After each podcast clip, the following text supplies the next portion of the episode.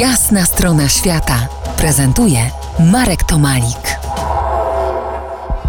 Profesor Piotr Kłodkowski, były ambasador Rzeczpospolitej w Indiach, autor książki Imperium Boga Hanumana, czyli Indie w trzech odsłonach, moim i waszym gościem po jasnej stronie świata. Rozmawiamy o premierze Indii Narendrze Modim. Mówiliśmy o jego ścieżce duchowej, którą zaliczył w młodości.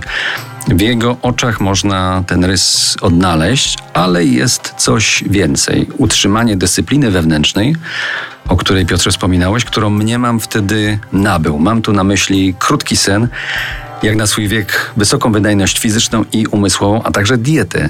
I to chyba dość rygorystyczną. Tak, bo e, Narendra Modi jest wyznawcą hinduizmu, hinduizmu, który dla wielu wyznawców e, rekomenduje ścisły wegetarianizm.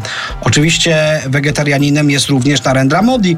Co więcej, e, to może szokujące dla wielu słuchaczy, ale konsumuje regularnie krowi mocz, który jak sam twierdzi służy poprawie jego zdrowia i utrzymaniu znakomitej kondycji.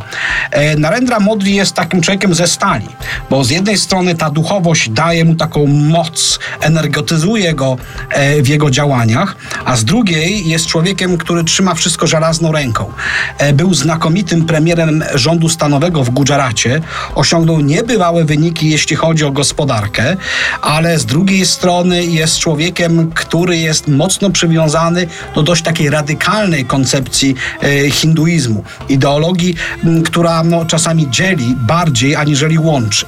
A więc y, to pewien paradoks. To człowiek, który łączy w sobie pewne przeciwności.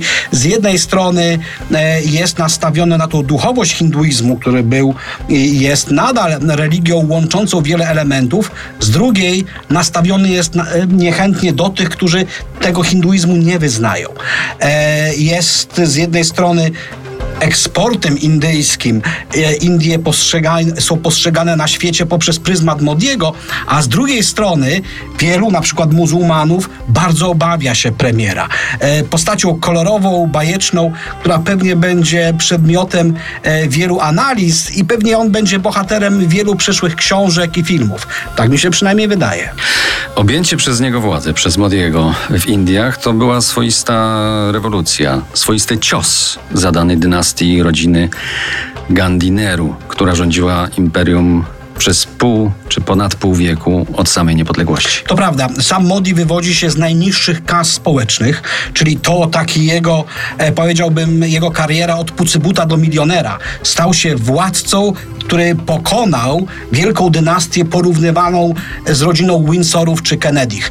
To be, bez wątpienia przełom historii współczesnych Indii. Za kilkanaście minut wrócimy do rozmowy o głowie mocarstwa na subkontynencie. Zostańcie z nami po jasnej stronie świata. To jest jasna strona świata w RMS Classic.